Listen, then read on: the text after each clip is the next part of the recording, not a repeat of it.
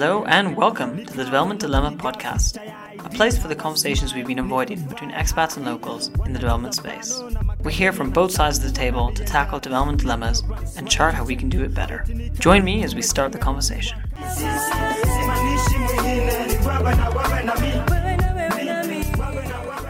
In this episode, I'm delighted to have Marion join me on the Development Dilemma.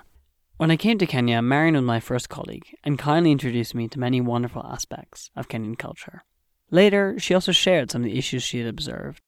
And alongside the discussions with Lorraine and Sarah in the first two episodes, it was conversations with her that really opened my eyes to what was going wrong and how we could also collaborate better as expats and Kenyans to have more impact. In this episode, we begin with why someone like myself comes to Kenya and the consequences of our mentality of altruism and helping has. Secondly, we touch upon the expat local dynamics and how they manifest in the workplace treatment and the subsequent system it creates. And then lastly, the different risk approaches she finds she has to consider, which myself as an expat I tend not to. Interlaced throughout this conversation is plenty of laughter, but also a deep aspiration from both our sides that we can work to make things better. I hope you enjoy listening as much as I did recording it.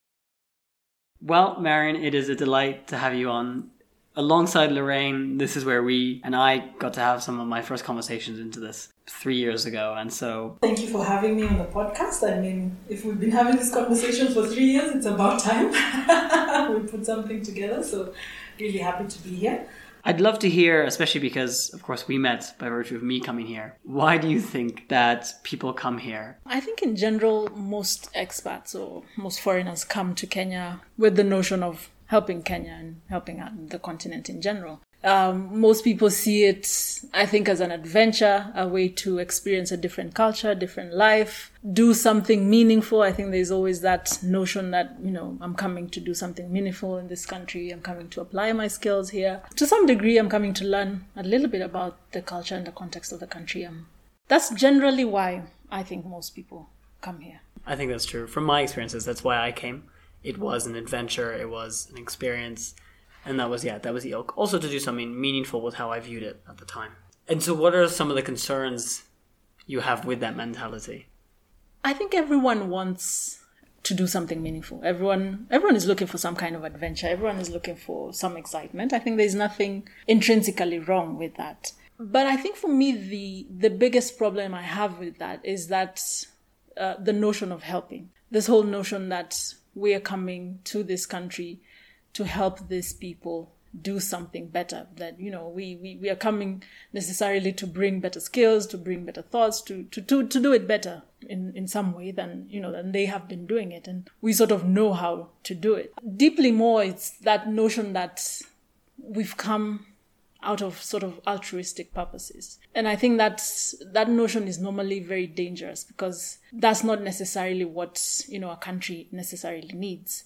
It's not that we as a country would be seeking for charity, that we are looking for some kind of charity. We are looking for many people to come in and help us to do things. I mean, there are lots of capable people in this country. There are a lot of people who are smart and intelligent and driven and who can actually do the work, right? So we do need people to come in with a different notion, a notion that we're coming to understand the context, we're coming to understand the country, we're coming to understand the people, and we're coming to work alongside them for the betterment of the country. So we're not necessarily coming to help the people there. If we're coming in, we're coming to work alongside them. And can both occur, or do you think there's an element where if you're coming here for altruistic reasons, the other elements take a back seat? You know, the helping is different. If you're coming on a charity mission and you're on your way to donate food to, to the slums, that's very different than if you're coming employed by an institution that's actually supposed to be doing a specific sort of program or project in the country. That's very different. And that notion of helping should not be attached to in the um, latter case. Exactly. It shouldn't be attached to, to, to the work you're doing through an organization. If you're coming by yourself on a charitable mission, that's very different than if you are working for perhaps an international organization. Exactly. Let's say morals or value driven organization. You still think in that case it should be You are here to do a job. You're here to do a job, you're here to do a work. This notion of helping is fine. We have to understand, of course, and accept the fact that in Africa, things are different. You know, we're not as advanced as the West. You know, we have lots of challenges here across different social sectors. We have to accept that. But it's if an international organization or organization decides to come and improve that, the notion of helping doesn't come in. You're actually decided, okay, this is my mission. I want to improve water sanitation. What part of that necessitates sort of helping. You know, the idea here is that this is our mission. This is what we are here to achieve. This is what we want to do. Ultimately, this is the outcome we are looking to achieve. So we should be looking to be driven by our mission, which is either to improve sanitation, to improve health, to improve education, whatever that is. And the idea should be we should be driving each and every one of our people and everything in us to achieve that outcome and extricate the notion of helping extricate that, that. notion of helping because that notion of helping normally it sort of makes things it makes failure easy. It makes it it makes it very easy to say oh it didn't quite work so that's fine or i don't need to put in that much effort because i'm helping. And you know it's the same like if you're if you're on a charity mission nobody's going to ask you why you're doing it this way why are you giving this and not that? You know because that's coming out of your own volition. I'm the one saying i want to donate this amount of money. This is how i want to donate. This is how nobody's going to ask you to do it differently. That's your choice right? But if you've come necessarily to do a job and focus on a certain job then it becomes very sort of clear cut as to what you're supposed to do. What are we looking to achieve? Have we achieved? If we have not achieved, what are the repercussions of us not achieving this? And so on and so forth, which is very different from sort of a charitable mission where nobody's going to say, you didn't achieve. I was well, giving to begin with. Nobody forced me to. So. Yeah, I wonder about that. I mean, I think at the same time, there's a whole field of measure, you know, measurement and accountability, mm-hmm. and one could argue, well, that's what that whole field is about: is of taking these charities, taking these missions, and missions is a is a problematic word, but nonetheless, taking these projects. Mm-hmm. And saying, have you delivered? I think we have seen an evolution in the charity space, and there has been an improvement in the INGO space in terms of how they view it as our duty is just to be giving stuff, and it doesn't matter if we do well or not. I think to place some more emphasis on monitoring and evaluation. So, has that succeeded? Where has its, its limits been? I think to some degree it also stems from the top. So, ultimately, from where the money is coming from. Because there's also that notion of, you know, whoever is ultimately giving the money, how much accountability do they demand? Because then that trickles down in to the M&E system. So whoever is monitoring knows, you know, my donor, whoever gives the money, um, maybe not that hung up on certain details. They're okay with this. They're okay with any explanations of to why this didn't work. They're sort of easy, and they, they might probably not come back and say we're not going to give you any more money. So to some, and, and that's a very simplistic answer. That's probably just my thought. That I think sometimes it stems from, it comes from the top. A structural issue. It's a structural issue, I think. And a structural issue which is in many ways, donors being held accountable by themselves to themselves. Exactly. yeah, so it's donors, they're the be all and end all. So I have the money, I give it, I determine how you report to me, I say when I'll cut it and when I'll give more to you. So it's it's that way. And it's the same sort of idea that when you're giving sort of in a charitable mission, it's up to you. It's you who dictates how it goes, how you give, when you stop giving, how you decide whether that's okay or not. That's and that trickles down. Yeah, and I think I guess maybe one element of that is that if you fail, and, and one you might be less aware of that, but if you fail, it's well, hey, I tried my best. Exactly, exactly, and it's because of that notion that we're here to help either way. We actually are doing you a favor by being here. You, you should know? be grateful. You should be grateful that we're even here in the first place, giving you this amount of money. So if it doesn't work, yeah, we did our best. It's probably your fault that it didn't work. Yeah, I think I see that. I also see, at the other hand, what brings a lot of people to be interested in this work in the first place is some notion of helping. Now, a lot of that is around problematic issues of images and the way in which we talk mm. about and discuss exactly. places, particularly this continent exactly. and many countries. But there's also, I would like to think, a genuine good side of that in its origins. It's coming from a, a place of wanting to be able to help others, whomever they may be. Mm-hmm. How should one come instead? How should the Arnav of three years ago before I came here to work with work with you and, and the team. How should I have come instead? I think the way to come is, first of all, understanding that there's a lot of complexity to begin with in all of this, right? It's not as simplistic as me really wanting to help or do something meaningful in such a country. And so, you know, I just come with my meaningful thoughts and my meaningful actions and I'm here and I'm, this is what I'm bringing to the table. I think before anybody sets foot here, there's that need to understand the complexities of this challenge here in Africa. And it's the same everywhere else, no matter what issue you're talking about. If you're talking about racism in the US, it's not a simplistic issue. It's something that's structural, it's something that's complex. So understand that and then understand what your role really is in trying to solve that complexity and understand. And I think removing that notion that I know best or I could do better. So there's always that notion that the people there are not like, you know, you guys have not really solved this water issue. wrong. Yeah, you know, you're getting it wrong. There's something you're not doing right. And I think I have what it takes, you know, to do this right. Uh, But if that was true, we're looking at a continent that has received aid for for decades. You know, if that if that was the case and that people are coming here with the right notions and with the right skills, we'd be out of problems. You know, long time ago, Africa would be booming and thriving. So simplifying it doesn't help. We we really mm-hmm. need to understand the complexities. Yeah, I think that's I think that's really strong. And there was the article that Sarah and I had mentioned, mm-hmm. the reductive seduction of other people's problems, mm-hmm. and and she echoes a lot of what you've said. because She mentions, but don't go because you've fallen in love with solvability. Go because you've fallen in love with complexity. Don't go because you want to do something virtuous. Go because you want to do something difficult. Exactly. Don't go because you want to talk. Go because you want to listen. Exactly.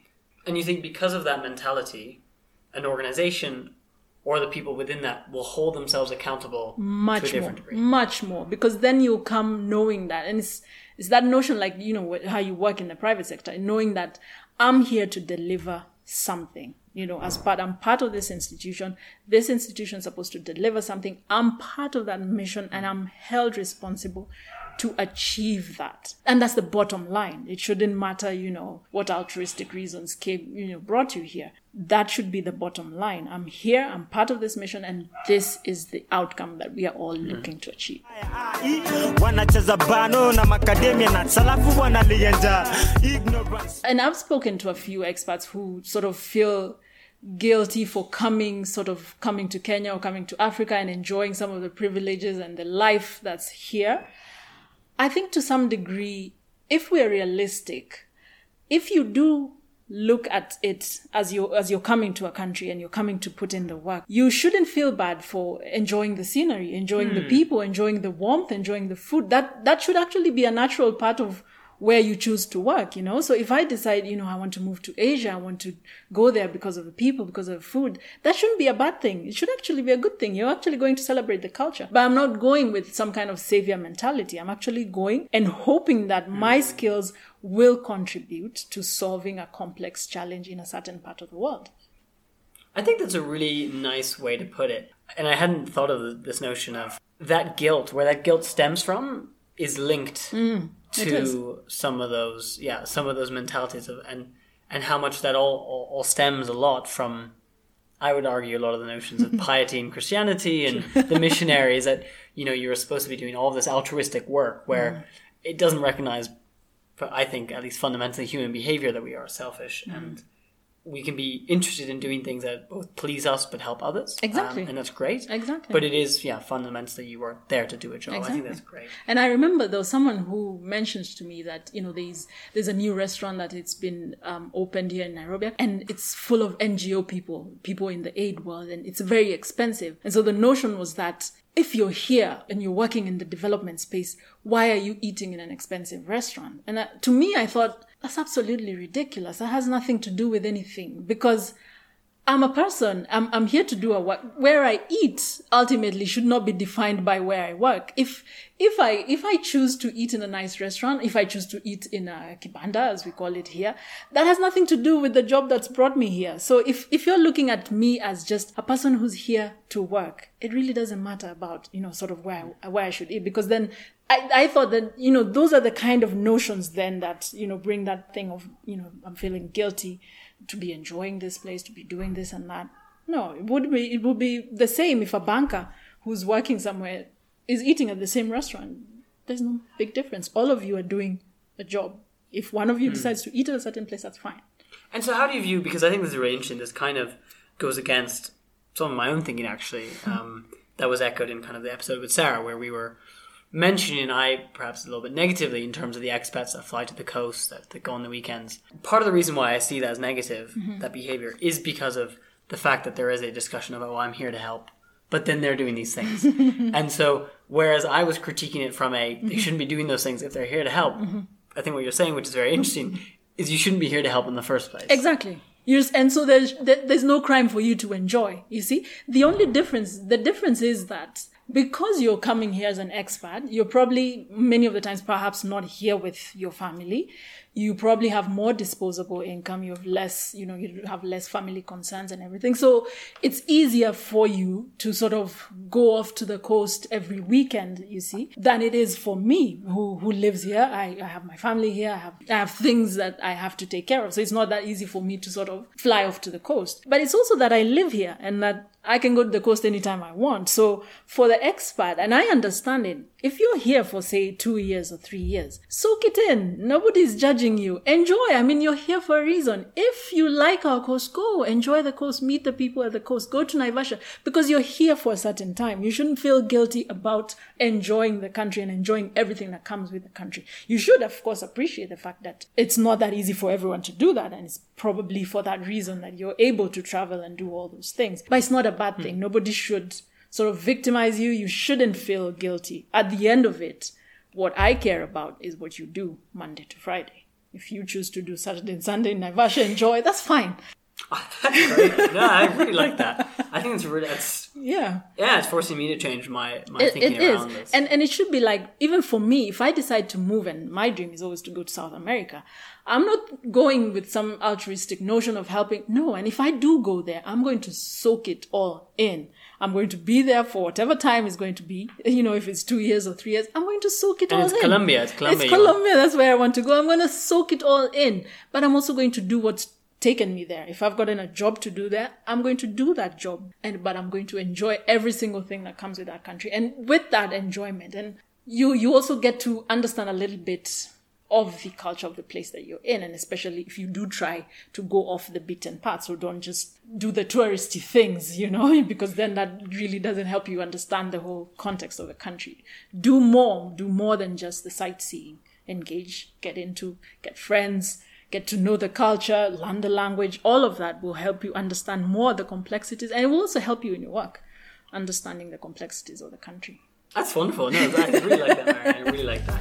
zitaendeshwa na nani kasi sisi zitanunuliwa na nani kasi sisi tutabadilishwa na nani kasi sisi Simamishi- Now you have a situation where an expat is here. I've arrived. As you remember, and you had to hold my hand and, and introduce me uh, to many things.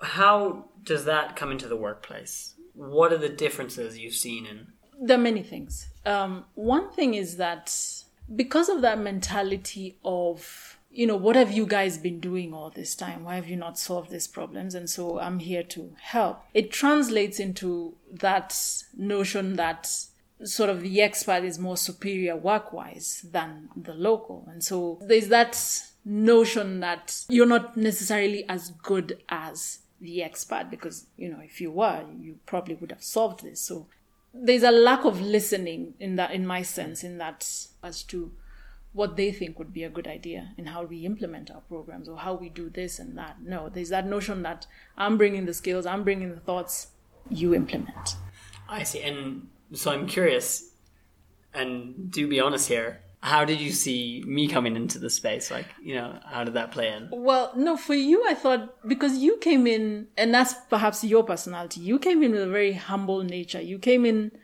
very unassumingly you didn't and i and i don't know whether that's because you're young and so you you also came in with that With no skills. For sure. you came in with that attitude of i really want to learn and i really want to understand and that's uh, actually what i liked about you you you are very open to understanding what we're working on learning as much acknowledging that you don't have all the skills and that you know, we have skills that we can impart on you. And that, I think for me, that's what I took from you, which is a very good quality to have. But you'd say, and I don't be comparing, but you'd say that's not maybe how most expats No, no, no, no, no, no, no, no, no. Most, most other people come with, I know, and, and you probably don't know as much. And how does that manifest itself? It's also, yeah, which, which projects are ultimately chosen, how they are implemented, who we ultimately work with. And I think that's one of the things in ways in which it manifests itself very strongly is ultimately, for example, projects with consultants, which consultants actually get chosen. And a lot of the times it's a struggle to get sort of African consultants to be accepted onto projects. There's that sort of notion that consultants from the West are much, much better or you know, they, they write better reports, or their English is better, or their thoughts are more structured, or they do a better job, or they don't ask for late extensions. There's that notion. and where does that come from? Which of those are true, if any? Let's say a British consultant has better English or perhaps writes a better report. We can't argue against that. You're probably talking about someone who's, you know, been educated in Oxford and everything, probably have better English. But doesn't necessarily mean that that's the best way, you know, just because we say we're looking at a Kenyan consultant who perhaps doesn't have the level of English of that other consultant or perhaps hasn't structured their report, doesn't mean their sentiments or their thoughts or whatever they've put into the project The content. the content of that is any less. No, no, no. So, the, but that just because it's presented in a different way, it's it's almost disqualified. To me, that's probably the most unfair part. I can definitely say for myself, small grammatical mistakes, even though from one perspective they're completely irrelevant, they affect how I read things. Just because that's how and that's the way I receive Exactly. media, and that's different. I think it'd be fair to say to the same way in which a Kenyan might read things. The grammatical mistakes are, are of less importance, Mm-hmm. if that's fair to say. And it's the content that bears more importance or relevance. Exactly. And so if, and I know it because that, that also, like you say, it also, uh, people struggle then to read the, to, to get the content out of that report if it's sort of poorly written or with any grammatical errors. So fix that up front so that then what you're reviewing is actually the content. Because then if you look at it from that perspective when it comes and you're looking at, oh, this, the sentence structure is all wrong, the grammar is all wrong, then you com- quickly lose interest and you already now say this person is incompetent when that's not necessarily the case you know because you're looking at say for example cambridge or oxford educated person very different from say our local education system. So if you fixed that english part then you could now start to look at this report from a very different perspective and actually look at the content see is this person saying what i expected them to be saying? And so, what does that do to someone like yourself, who you mm-hmm. mentioned you were trying to hire African consultants? You'd face more pushback, more criticism. Did it, how did it affect you then? Well, for that now, what what what happens is that you realize you're you're fighting a battle that you won't win. You know, mm-hmm. you you're up against the system, right? And so you make your life easier, and you just take the easier option, which is to choose an expat to do the job, because you know full well that uh, it will be easier to get them approved. You'll have a an easier time, you know, sort of justifying the project, implementing the project at the end of it, recommendations much, will be much easier to take up. So you realize, you know, as much as you would want, and, and the idea was always that, you know, try and build, of course, the skill set, and not necessarily the skill set, try and give opportunities to Kenyans uh, as we are in this space. But then you realize very quickly that it's so much work to get that work approved that the easier version is just to pick an expat consultant. Yeah, and I think that's a reflection of how systems create certain patterns of behavior, and hmm. and that's not you don't want to be hiring, or the organization doesn't want to be hiring African consultants. Exactly. It's just that the procedures, the way in which they act and see each other, leads to this, and then you're you're suddenly finding yourself always hiring the same Exactly. few familiar partners, who then also they know you better. Hmm. They have developed stronger relationships, experiences, and then it will just persist. Exactly. So actually, you just continue to propagate the system because, you know, the more you don't give the Kenyans and the Africans these opportunities, the more then you remove them from the system. And it's this same system that the expat thrives in is because they keep getting the opportunities and they, with every opportunity comes an opportunity to improve, right? So with every consultancy that you take, you improve, you get the feedback and what, and you move to the next one. And with, to the next one, you use the experiences of this one to build that one. And so you're looking at someone who, by the time is applying for a job at your place, has sort of 10, 20 consultancies. And with that, the experience that comes with that, compared to sort of an African who, you know, keeps applying and keeps getting rejected and probably has maybe gets one or two you're then pitting two very uh, it's a very unequal race in this position. But so if we if we had been more systematic about really supporting the industry and really supporting the the Kenyans and the Africans in this space then we would be looking you would now be getting people at that level that you think is a good level right? If you're looking at, say, people writing English in a certain way, if you work with someone once, twice, thrice, and you're probably interested in a certain report looking a different way, then by then they will have gotten it. By the third or fourth time, they'll have gotten it. so, so let's then let's take this example because I think this is a very concrete one, and look at then at the hiring practices for the consultant. What would you change to make it one that would lead to better for both the organization and the consultant? It's just to hire them. There's no, there's no there's no math about it. It's just actually hire them. And if you feel that, you know, the English could be better, the organization has resources for an editor. So get an editor who has the qualif- the English qualifications that you'd like, let them edit the report. So actually hire them because then if you don't, you just continue to enable the system that con- constantly leaves them out and then they will not necessarily be able to participate. So the key thing is, do they have the content? So it's not just saying, let me just hire anyone because I can hire. But, you know, we can't say that in this country that there are no qualified consultants. There are no people who are smart enough, who are engaged enough to do the work. Of course there are. There are thousands, right? It's probably just that they don't present themselves in a way that is similar to sort of the expert way, right? So hire them and fix those things that you think maybe could be improved. And with that, then you continue to build and build that industry, not necessarily hmm. build the skill set, but build the industry in that.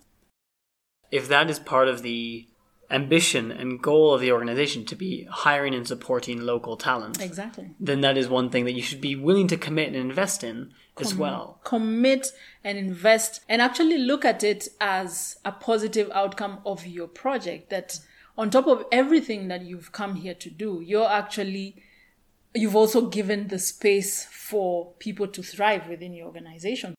And I think that's a very concrete and very strong message, even for an organization, to be say, hey, look, we have managed to develop and build a set and network of really high quality consultants where, as you say, the content already exists, mm. who just at least they speak to our way of understanding things very well now. Mm-hmm. Whereas they suit other models already very well beforehand. Exactly. Um, because we, we can't ignore the fact that, for example, if you're funded by the British or the Americans, you'll ultimately be giving reports up and they, they'll need to be structured a certain way. We, we can't escape. Okay. So if you feel that the African, the Kenyan consultant or the African consultant is not necessarily structuring their work in that way, that's your role now as the institution to support that because you know best right? They don't know. They they they're writing it. We were writing it the way we write it here right? So if you feel it should be written a certain way that then would be acceptable to the donor. That's your part to play. But bring them in. If they have the content work with them because there is also the part of the local knowledge. No matter which way you slice it you even if you come here and you live here 10 years you'll never take away from the fact that this person was born here they understand some nuances that you might never understand because you're you're, you're not from here and so you you have to take that into consideration and appreciate that actually mm. yeah so i think those two points one in terms of this lack of equal treatment and the and the approach and then if that is your mission committing to that in in a deeper sense where that means sense. taking some of the hard work as you say of like okay well then we are going to upscale and train in an appropriate manner mm-hmm. those consultants to suit our language and our way of seeing exactly. things. And it's not upskill in the way because there's also a negative connotation of that upskill that is they this they don't really know they're not they're not good enough no That's no no true. no no it's not at all that the kenyan or the african consultant is not good enough they might just not be presenting themselves in a way that's familiar to you it doesn't necessarily make them you know any less competent or any less qualified so the work here is not to make them think it's probably supporting in how they package the work so that it's acceptable to mm. to the to the powers that be so it becomes you know most of the African consultants don't necessarily get contracts to deliver work. And you've tried, right? You've tried within your organization. hundreds of times. And a lot of the times what you find is that if you actually do manage to to get an, an african consultant actually to be hired you find along the way that you know the criticism that's leveled at them is is much more than it would be uh, for for say an american or a british consultant. So if the expert doesn't perform it's because of other reasons. There are other extenuating factors that led to that thing not happening. So if they're Exa- for an example, what would what have you heard as such a as those uh, perhaps it's the consultant they were working with.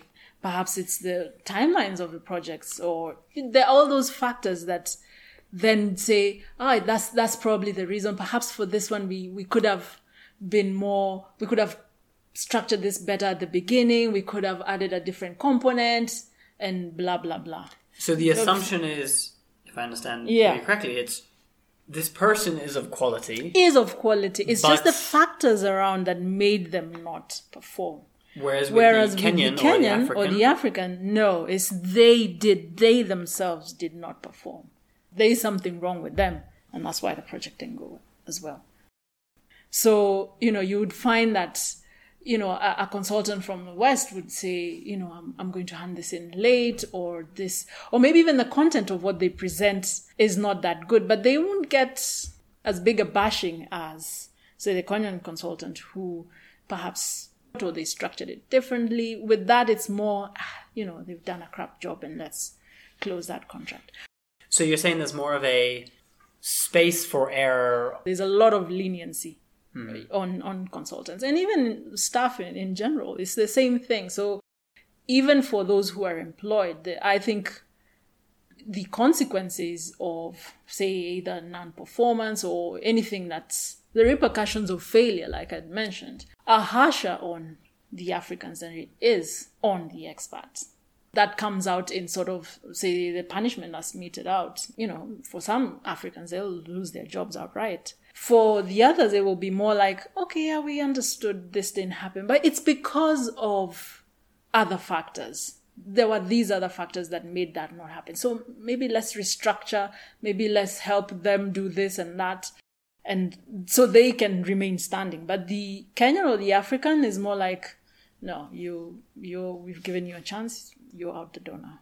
Look, I think there's, of course, you're speaking in generalities, but I want it to be very clear. Mm-hmm. Do you feel you have seen multiple examples of this kind of different treatment? No, definitely. Definitely, definitely. I've definitely seen instances where, you know, someone commits an error and the black person gets a stronger punishment than, say, the white person For the same error. for the same similar error, even if they're not, let's say, in the same department. Very, very true.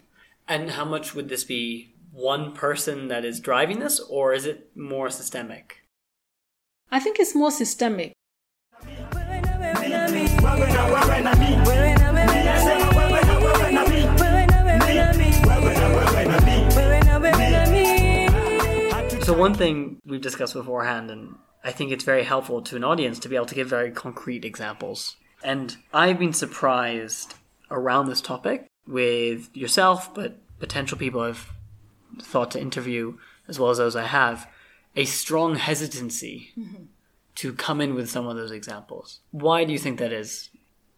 Well, it's uh, very much tied to the issue of privilege um, on, on the part of the expat side and the, the risks and the repercussions of risk taking on our side. So, you know, if you're looking at, say, Kenya, this is not an easy country to get employment. I mean, if you look at the unemployment statistics, people are struggling to get jobs, right? So the idea is that everyone wants to protect what they have, and you don't want necessarily anything that could possibly jeopardize that because it's very hard to get something without actually having worked for it a lot, which is very different, like I see in the expat world, where people don't really struggle to get jobs. I mean, you know, I've heard of so many cases where, you know, people came in sort of to Kenya and some came in with their spouses and their spouses perhaps had jobs and they came in and so, you know, they're looking for something to do. It's a conversation here, it's a con- coffee there, and the next thing you know, the guy has a job or the lady has a job. That's almost impossible in our Kenyan circles. It's, you know, I, I can count, I've had countless number of coffees and uh, met numerous amounts of people, but nobody's ever actually just going to hand me a job like that. It's unbelievable. It doesn't happen in our circles, but in the expat circle, it happens. And like for you, Arnav, you've had possibly all your jobs handed to you. And I don't know whether it's handed to you, but you know, from a conversation, I think you're, there was a have your job where you went cycling with someone and I went you on a run, you yeah, I went on a run. and you know that led into a job. I mean you when you came to work with us it was you were on a radio station and our boss had you speak and they brought you here and and so on and so forth.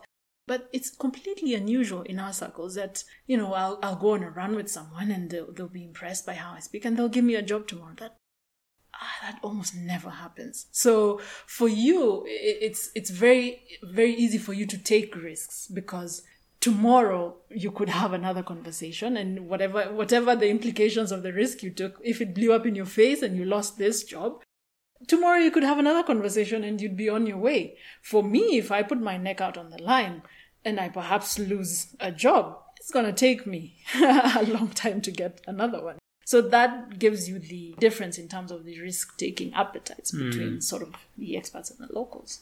I think that's true, and I it is true what you say. I've I've been very lucky and privileged, um, both in in the way in which I've gotten jobs, and I haven't actually applied for a job officially still yet in my third one. So I think that is definitely true from my perspective.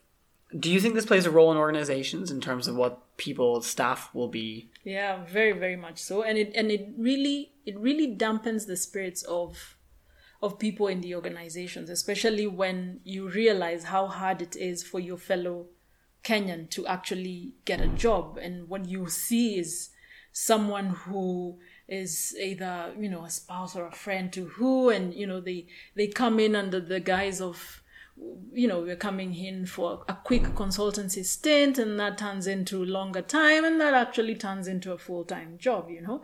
And you think just how difficult it is for someone who's equally, if not more qualified, to get that same position without going through the system. So for the locals, for the Kenyans, you have to go through the system. There's not a single person who will bring you on for some kind of stint, extend it, and then find yourself into a job. That will never happen. You'll have to go through the system. But for the expats, somehow it's very able, they're very able to go through the system and come in and it's Go through about- and go through a network. go through a network and not actually come in and be interviewed and have to prove their skills. It's more, oh yeah, you know, I spoke to so and so. This person is good in this, and yeah, we, we thought they might be interesting. They they could do some work with us for a time, just a quick consultancy thing, and then we'll see. And then that turns into a full time job. And I think they might they might still, to be fair, go through the procurement procedure and go through the official steps.